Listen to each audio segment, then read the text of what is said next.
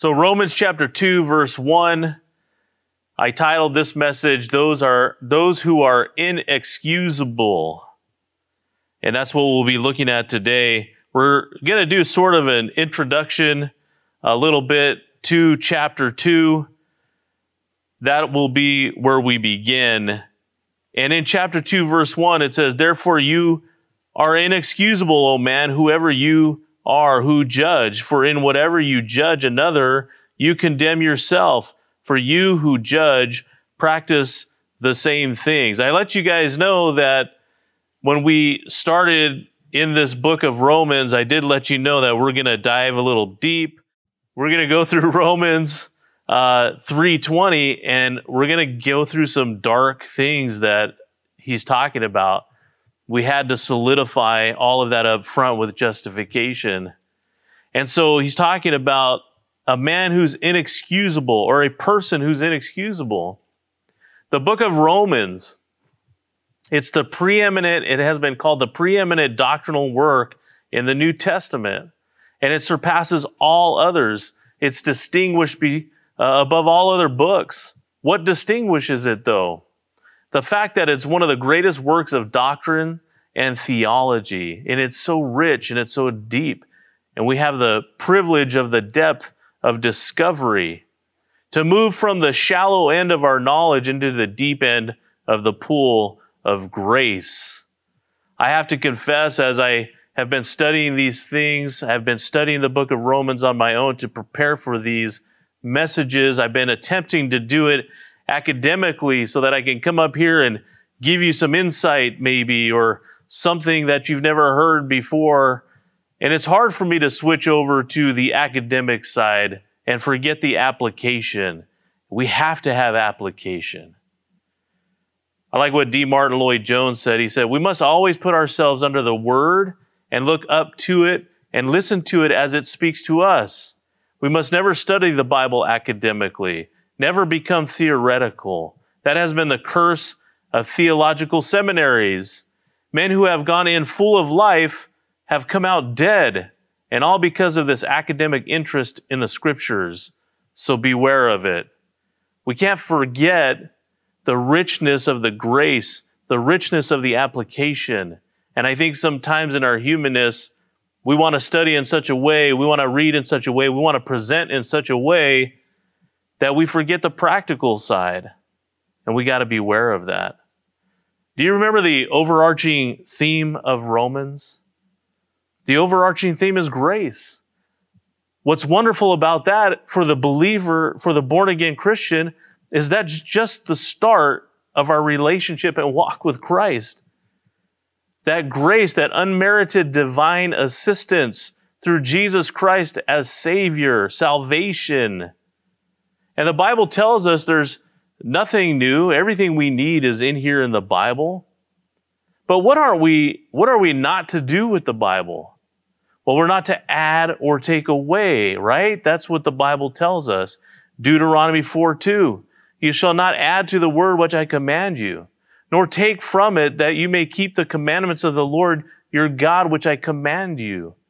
Revelation 22, 18 and 19. For I testify to everyone who hears the words of the prophecy of this book. If anyone adds to these things, God will add to them plagues that are written in this book. And if, if anyone takes away from the words of this book of this prophecy, God shall take away from the book of life, uh, his name from the book of life, from the holy city, and from the things which are written in this book. And some people might say, well, the New Testament was added. We have no time to review that today, but if you like, you can go to Titus chapter 2. It's up on our website. We deal with that issue. Talk about how the 66 books were chosen. See, these 66 books of the Bible cannot be widened, they can't be extended. So there's only one way to go, and we have to go deep. We have to dive into these pages, allow them to come out and change us. I think of a, a swimming pool. When you walk into somebody's backyard, think of the design of it and it's set in stone. You can't widen it. I suppose you can if you came up and chopped it all up and you know replaced it and we're going to get somebody who said, "Oh yeah, you can." but you understand what I'm saying. Now, can we agree that in most pools there's a shallow end and a deep end? Of course, we can agree to that. And that most of the time when we think of pools, it's on a cool, refreshing, uh, it gives us cool, refreshing water in a hot summer day. That's the way we commonly put it. Maybe you remember learning how to swim or teaching someone to swim. I remember teaching our kids to swim.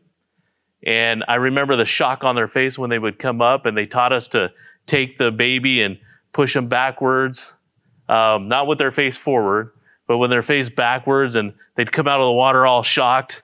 And it wakes us up. And they think, yeah, I'm in the pool. But sometimes we, as in our spiritual lives, we do the same thing, but we remain there. We remain in the shallow end thinking, well, at least I'm in the pool. But what discovery, though, when we tread the water in the deep end? We begin looking around, treading the water. Oh, look, I can do this, and I can look to this side and that side, and look at me, I'm over here, and that's a great place to be. And we can't widen that pool, but we can get into the deep end. But the problem with that, too, is we just tend to tread on the surface sometimes. We can't stay there either. We have to come and explore because there's more. There's more in the depths of these pages. We can't stay there. Many times we get into the water, maybe even to the deep end, but we remain there. We don't put our heads under, we don't dive deep. Just like the Bible, we can't extend the ends of the Bible. We can't add to the pages of it, but we can dive deep into the pages. And in those pages, we continue to see hints of evidence of the deeper truths because we all believe that we're saved. But do we really know it? Do we really understand it? Do we really understand what it means? I don't know if you've heard about this new species of deep sea jellyfish that was discovered in Monterey Bay. I was just reading about it. It's called the Atolla reynoldsi, and it lives 10,000 feet below surface, if I did the math correctly, which I don't know that I did because they did it uh, uh, in other metrics, but 10,000 feet below the surface, and it lives in what is called the midnight zone of the ocean. And you can only see it if there's more light on it. Now, how would you know to even look for this new species? How did they even know? Because in 2014, they saw evidence of it. And because there was evidence of it, they kept diving deep to research it. And when they discovered it, they now know what they knew. They knew it was there, but they now know because they see not only the evidence, but they've seen it. They've seen it for themselves. They've seen it with their eyes. And we get to see it with our spiritual eyes at Christ, what he did for us. In 1 Corinthians 13 12, it says, For now we see in a mirror dimly, and we only know in part. But does that, does that mean we just sit back and just say, well, that's what the Bible says. I know in part, and I just understand that I'm saved, and I'm just going to remain there. No, we ask for more light, the depths of discovery. We want to dive deep. You may be wondering, well, I have Jesus as my Lord and Savior, so what else do I need? What else is there? Well, we continue to pursue. As He pursued us and we're saved, now we pursue Him. And why do we pursue him?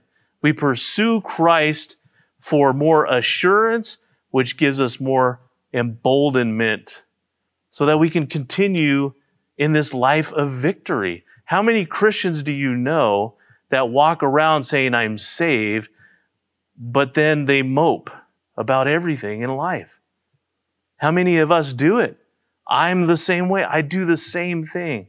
I mope about things, even though I know what I have and what I can give away. It's because we don't understand our victory in Christ, maybe. We got to continue in that victory. Hosea 4 6 says, My people are destroyed for lack of knowledge. That's when Satan can come in and just start yanking us all over the place. Many born again Christians are walking around with this banner of victory over them, but as if they don't know it's even there. You walk around like that? I walk around like that sometimes. Is it because we're walking around with lack of knowledge, lack of what Jesus has actually done for us? Think about Thomas for a moment. We know him as who? Doubting Thomas. We're watching these episodes of the show called The Chosen. Don't know if you've seen any of them. But there's an episode at the wedding of Cana, and Thomas's character is being set. I thought they did a really good job about with it. He was supposed to be one of the guys delivering the wine, and he constantly is asking, "Do we have enough wine?" I'm afraid we're not going to have enough wine, and it turns out that they don't have enough wine, and that's what Jesus does this miracle. And they show him doubting that they're going to have this wine over and over and over, just setting him up for what you know, you and I know what that that happens. But what happened to Thomas when Jesus died? He's in disbelief. This is what the show is setting him up for. After Jesus had risen, Thomas is told about it. Do you remember what Thomas said? Turn with me for a moment to John chapter 20. John chapter 20, as you hold your finger on Romans, we'll come back to it. But John chapter 20, verse 24, starting at verse 24 through 29, it tells us Now Thomas, called the twin, one of the twelve, was not with them when Jesus came. The other disciples therefore said to him, We have seen the Lord.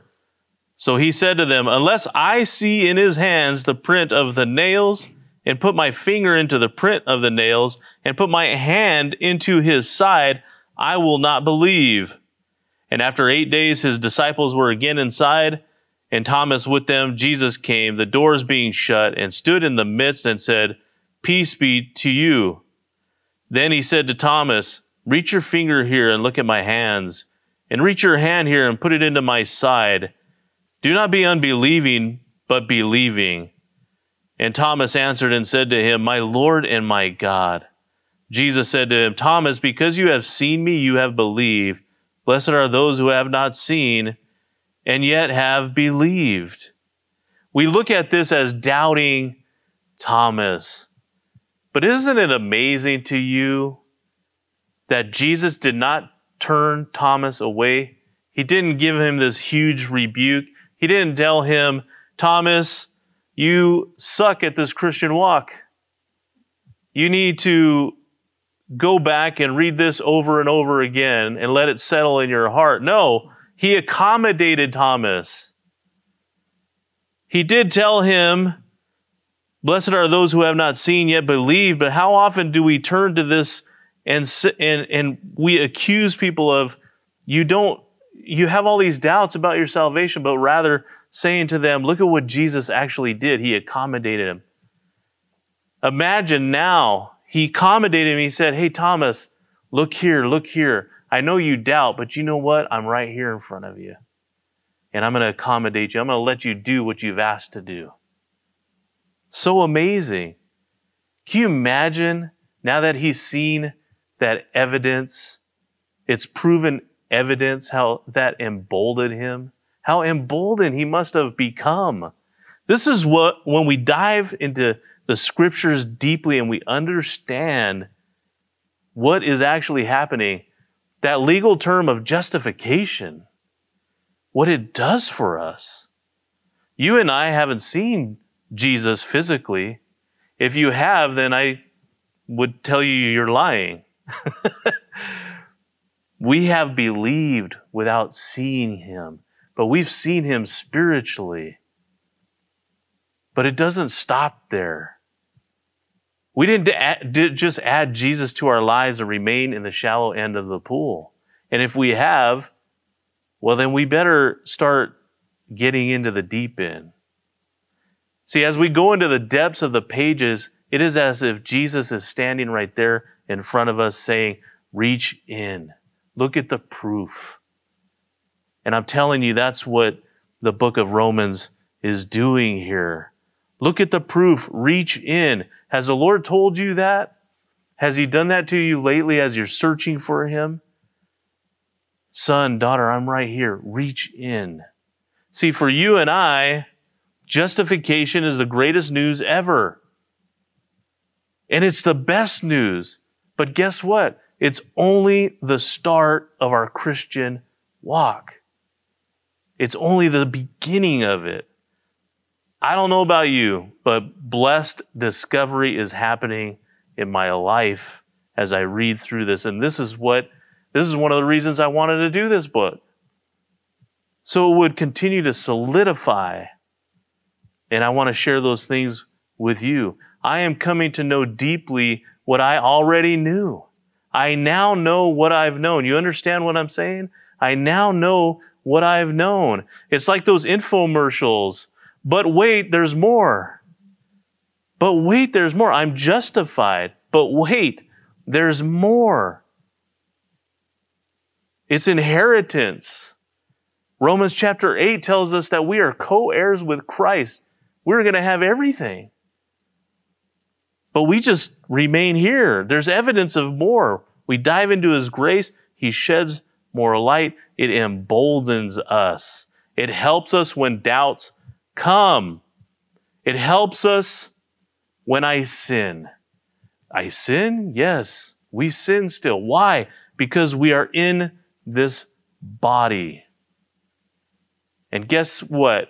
That sin, when we get into that sin, you know what I'm talking about. It gives you that quick charge. You're in that sin, whatever it might be. It's a quick charge. But when that guilt begins to settle, when that guilt comes, that guilt is like that handle for Satan to grip onto and just pull me and yank me around. If I don't know the helmet of salvation is on, if I don't know that banner of victory is over me, then I'm going to allow him to do that all day long. But see, this is the grace, knowledge of that justification, the grace that disarms the handle of doubt. See, this deep knowledge is what helps me walk through this life with joy. Proverbs 15 24. The way of life winds upward for the wise, that he may turn away from hell below. Do we understand this? Do we understand that we have an ever increasing life of victory? We're in victory, but it's ever increasing. It's ever increasing. We don't just add Jesus to our lives and then that's it. I mean, don't misunderstand me. There's nothing else we have to do. And we'll get into that as we go through Romans. We'll add some balance to this life of grace. We'll add balance. But we get to live an ever increasing life of victory. And that's what this discovery is doing. And as Paul shared how the world was in decline because of sin, as we went through chapter one, you and I, as believers in Christ, we're on the other side of that. As the world is on a downward tumble, we're on an upward swing. Isn't that amazing? What great news that is. Going from victory to victory, and it's ever increasing. It's ever increasing. It's like being in school, starting in grammar school or grade school, all the way up through college. It's ever increasing. You're learning more and more. Same thing here, but spiritually. I can't and you cannot extend the Bible. You know what? If we extend the Bible, if we add to the Bible, you know all that does? It just make it, makes it longer and more shallow with men's knowledge. But when we dive deep into this discovery, the truths that are already there, just waiting for you and I to find them, the Bible says, Proverbs 2, that his words and his commands, if sought after as for silver and hidden treasures, we will find understanding and the knowledge of God.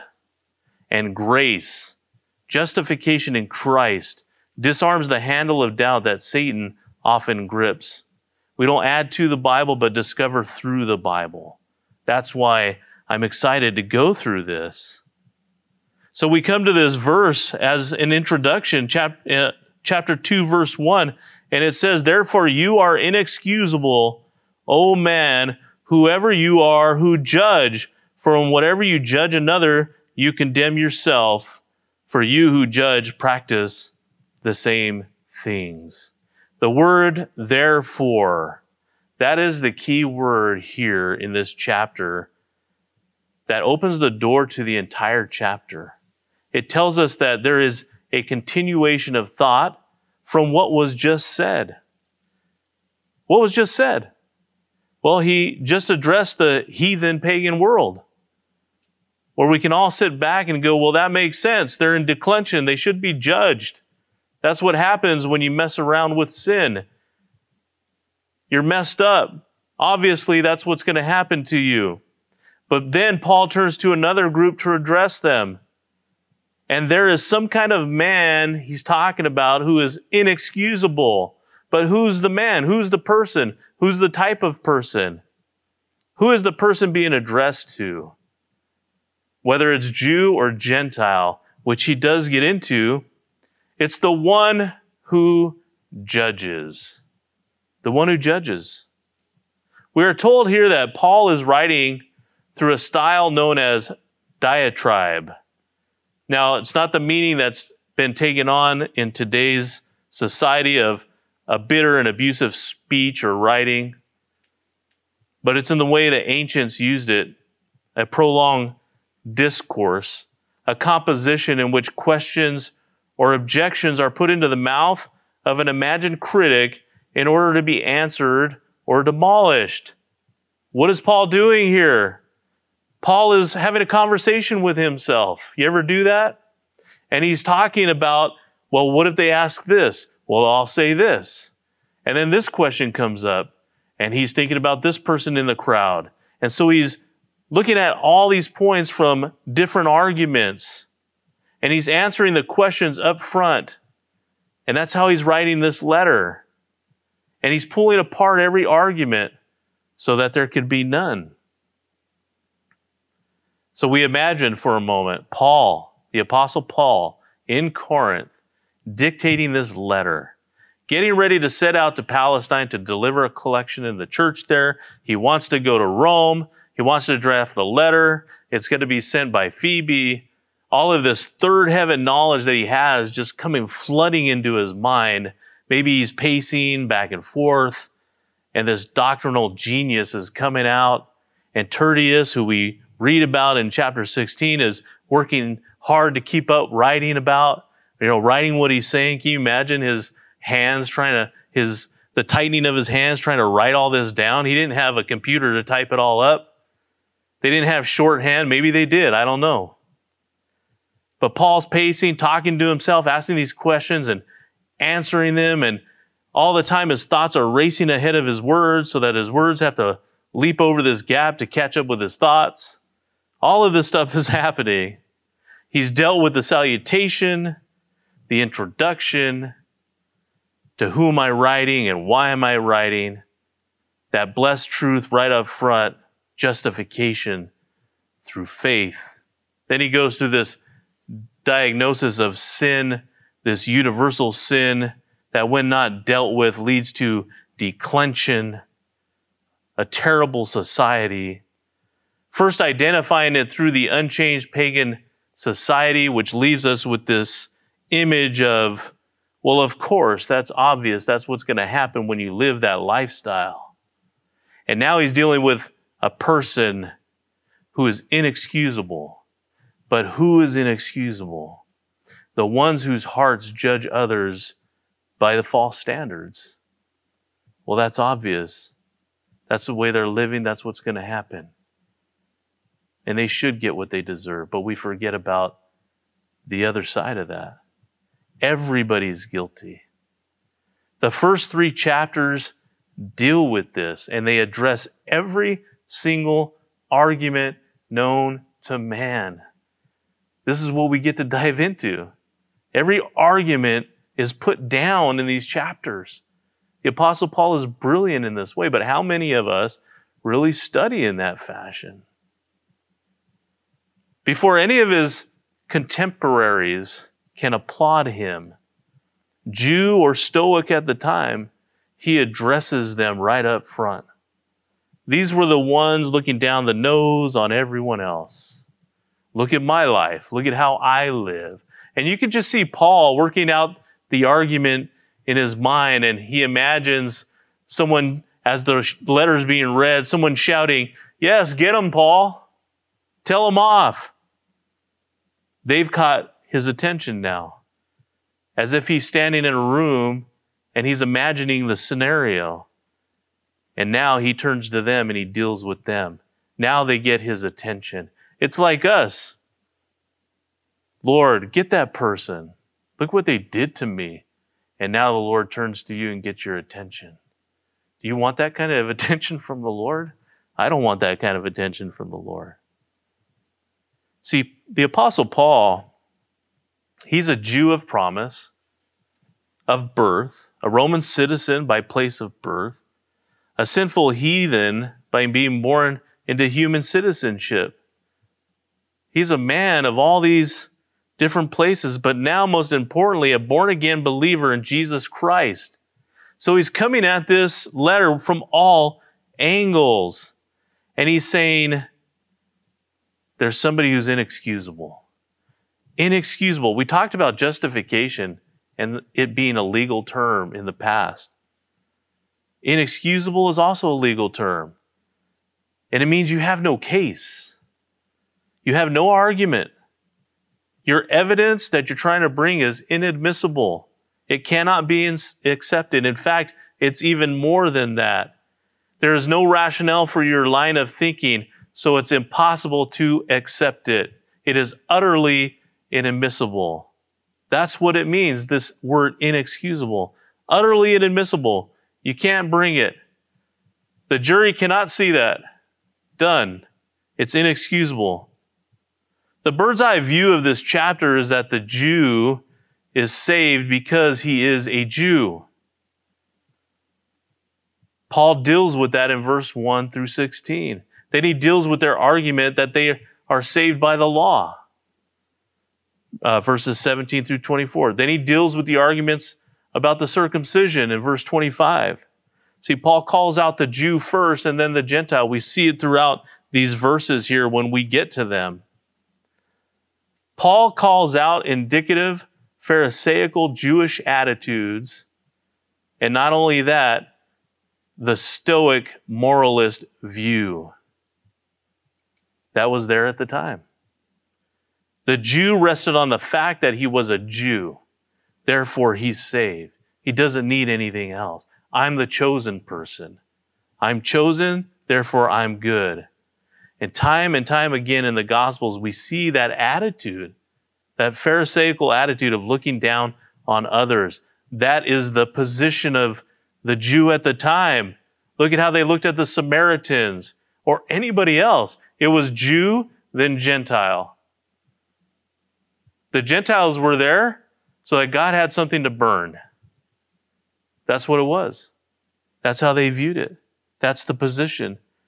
The Jew thought they were an entirely different category altogether. They are those who judge others. This is the oh man Paul is referring to.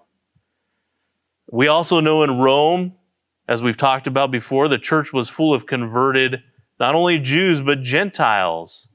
So this oh man Paul is referring to is also possibly the Stoic moralist at the time in its simplest form, being a Stoic meant uh, it says that you only flourish by means of living an ethical life. So it was the same thing for the Jew, trying to live a life of ritualistic works. They were trying to live a morally ethical life. Men like who the founder of Stoicism was, was Zeno of Citium. Men like Epictetus and Seneca, who were Paul's contemporaries at the time. This definition, Stoicism, teaches the development of self control and fortitude as a means of overcoming destructive emotions. The philosophy holds that becoming a clear and unbiased thinker allows one to understand the universal reason of things. Stoicism's prim- primary aspect involves improving the individual's ethical and moral well being. Everybody else not living like that was called a dog tied to a cart and compelled to go wherever it goes. That's how they viewed people. Stoicism was originally called Zenonism, which it was named after the founder, but the name changed to Sto- Sto- uh, Stoicism because of the ancient Greek. It's called painted porch or the porch. That's what the word actually means. The porch. Where did that come from? Well, it was named after a colonnade decorated with mythical and historical battle scenes on the north side of the Agora in Athens, where Zeno and his followers gathered to discuss their ideas. And sometimes it's referred to as the philosophy of the porch. So it's literally these old men gathered together on their ideas above everybody else on a hill, looking down on everybody else's life. That's literally what's happening. When Paul says, therefore, it is the key to the entire chapter. Now we see the subtleness of it. We see the subtleness of it. He's continuing his thought as he turns to another group those who judge others for the way they live outwardly, even though they are living the same way, uh, they are living the same way inwardly. They are without excuse. So Paul's painting a picture of the vileness and foulness of sin in chapter one, which you and I would say, well, that's obvious. Those are obviously the things that are going to happen. And now we see the subtleness of sin. The subtleness of, thank God I'm not like that. The subtleness of, I'm all right. I don't need anything. I'm not that bad. The subtleness of, at least I'm not like them. But the fact is, as Paul already pointed out, who's guilty? We're all guilty. The subtlety of it comes in through different avenues. And I want to give you four examples of those avenues and then their remedy. You see, when we come to the Word of God, many times we can come with our prejudices. Number one, we can come with our prejudices. That's our bias, that's our preconceived idea. We introduce our bias into the Scripture, then we change the Scripture rather than it changing us. Remember, the Jews were God's own people, and they had the Scriptures. They had the word that foretold of Messiah, yet they put Messiah to death. And we can come to God's word with our own prejudices. If I'm a Calvinist, I'll approach the scriptures different than, an Ar- uh, than Arminianism. I'm chosen. There's nothing you can do. And you may not be the chosen one. But the Bible says it's for all of us. If you believe you can lose your salvation, you'll read scripture differently than if you believe in eternal security. You'll pick apart. If I believe in pre tribulation, mid tribulation, post tribulation, I will come at it from those different angles. And then what do we get? We get division, we get segregation in the church, we get sectarianism, which the Bible clearly denounces. We have to come to it with an open mind, open heart, learn from it, whatever it may say. We have to sit there and let it change us. And we have to beware of any prejudice when we approach God's Word. Another subtlety, two, number two, is applying truth being taught to others, but not to ourselves. That's when you're sitting there and you hear something great and you think, yes, preach it. I can't wait for so and so to hear this.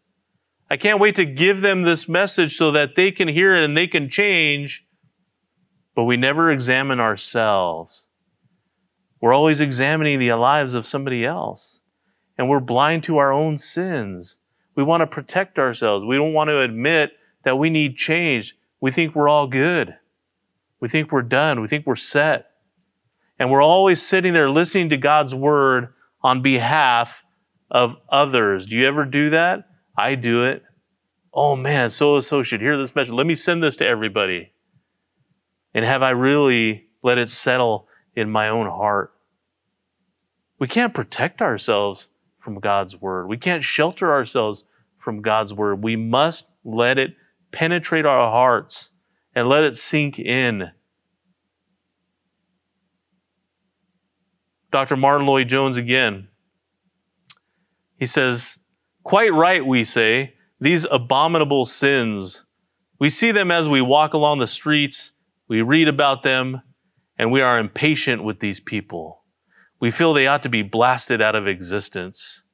We see it so clearly as applies to others, but never in the case of ourselves. That's the subtlety of applying truth to other people, but not to ourselves. Thirdly, subtlety of sin creeps in when we deny the foundational doctrine of salvation. We can replace justification by faith in our lives. Do you ever do that? It's His perfect work, but we can replace it with something else. How about, I was born in the United States, so obviously I'm a Christian. I vote Republican, so obviously I'm a Christian. If you vote, the other way, you can't be Christian. How many times have we heard that over and over? It's amazing. It blows me away. How do you determine that? Or I was born in a Christian home, or my wife's Christian, my husband is Christian, kids are Christians, so I must be Christians. Or look how I'm living. I must be a Christian. Check me out. We run away from the doctrine of justification by faith only when we rely upon anything or anyone except the Lord Jesus Christ and his perfect work. I do not care what it is. The sin of moralism or living a good life or being respectable as justification, this is what is being denounced here. And you and I can get caught up in all of that. Look at my life as compared to somebody else's. Obviously, I'm a believer in Jesus Christ. And they can't be because we're told to look at the fruit of somebody's life. But how do we know sometimes where they're at in their walk with Christ? Maybe they're not at the same place we are. Maybe they just accepted the Lord and we're already there judging them. Have you ever done that? Well, I've never done that. I'm accepting of everybody. I've always, I've, I've done that plenty of times. Plenty of times. Oh, that person just cut me off and they got a Christian sticker. Look at that. Do you do we not know maybe that they've had a bad day? What are they going through? Have some empathy towards them. I say all this so easily from the pulpit. Easy. But man, when we're out there living in this world, it's tough the subtlety of sin, these subtleties. This is why it's so important that we understand and we be anchored in justification. We will get in the next chapters to the evidences of the Christian walk, which is going to be amazing. But we can't run away from the doctrine of justification by faith. We can't rely on anything else. Then we have the separation of doctrine and life, where our life does not match up to who we say we are on the inside. Thinking I'm saved and then living any way I want because I said the words, I went up to the altar call, but then we go on living as if there were never any change at all in our lives. You know, if you're a genuine believer in Christ, and it's happened to me and it still happens to me, you know what's going to happen to you when you continue down that road? You're going to be convicted. The Lord's going to rebuke you. You're going to fall to your knees and you're going to ask for His forgiveness. If that does not happen, then we must examine Am I a believer? We can't base it off of, I have confessed it with my mouth, I said the words, but it has to be believed in the heart. There has to be a heart change because in Matthew 7 21, it says, Not everyone who says to me, Lord, Lord, shall enter the kingdom of heaven, but he who does the will of my Father in heaven. And Romans 10 9 that if you confess with your mouth the Lord Jesus and believe in your heart that God has raised him from the dead, you will be saved. Well, I said the words. I believe it in my heart. But a heart means the center of our being, all of our faculties, mind, inner self, and character. That's what they attributed it to at that time. That's what it means. It includes decisions of our inner being that establish who we really are. These are the subtleties of sin, and I'm certain we can talk about many, many more. But what is the remedy for these things in our lives, for these subtleties? I think it's all summed up in Psalm 51, verses 16 and 17. Psalm 51, 16 and 17. For you do not delight in sacrifice, or I would bring it. You take no pleasure in burnt offerings. The sacrifices of God are a broken spirit, a broken and contrite heart, O God, you will not despise. A contrite heart, a low heart, it's a crushed heart. I'm crushed, Lord. It's a lowly, crushed heart that God can look upon and pays attention to as a believer, there's always going to be critics that point out our flaws. Oh, I saw what you did. Oh, I saw how you acted. There's always going to be that. And then when that happens, we begin to feel ashamed, convicted. But when we understand that we're justified, when we understand we're right standing with God, when Satan comes and begins to bring all the guilt that comes with that and grabs hold of that handle to shake us around, we can stand back and say, Yeah, I'm a sinner, but I'm in right standing. God, forgive me. Do we do that? Or do we just think of ourselves as ashamed? See, when we have the right understanding, we're going to know where we're at with the Lord. And those things that we do, we're not going to want to do anymore, even though we do them. Hey, Paul addresses that too in the book of Romans. Can't wait. But we have to ask ourselves are there any subtleties of sin in our lives right now? Are we up on the porch walking back and forth, talking about looking down at our noses at other people? They don't believe like I do, they don't walk like I do. Look at me. The Jew and the Stoic said they were good, that they didn't need anything. One said, I'm chosen, doesn't matter how I live. The other said, Look how I live, so I must be chosen. Do we do that? Both were wrong. Both of them are wrong. Salvation is not based on any of those things. We can't grasp it.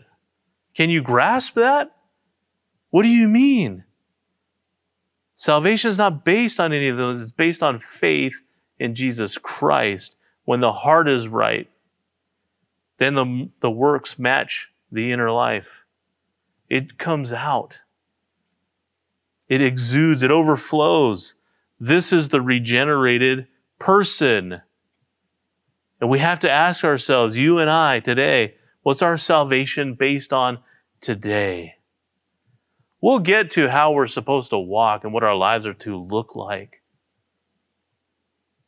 But justification by faith in Christ is where we need to anchor ourselves.